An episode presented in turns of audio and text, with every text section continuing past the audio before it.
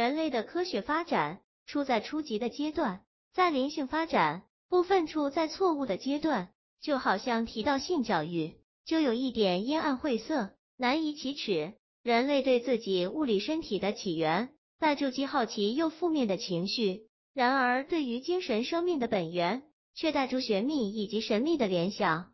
更为遗憾的是，在精神和物理的层面基本上是对立，未能整合。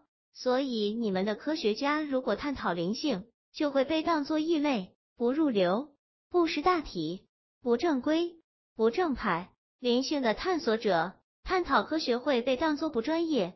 当灵性和物理科学能够整合，你们就会了解我们的飞船为什么没有仪表板。飞船和我们的精神体是连接在一起的，我们的精神体与物理的飞船合一，所以不用仪表板。天气和地理环境也是一样，物理和我们的精神体合一。我们爱我们的星球，爱自然。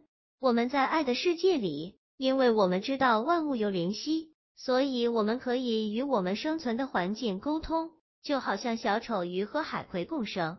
人类也知道要爱护地球，只是真正这么做的人不多。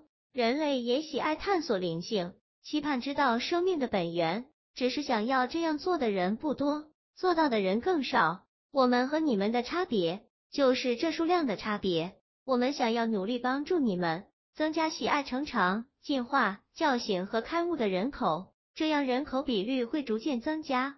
我们描述你们所在的状态，并无意要贬低你们，而是希望让你们知道你们所处的状态，以便让你们的生活过得更美好。卯秀星光能工作室和传训着苏红生。很高兴为您服务。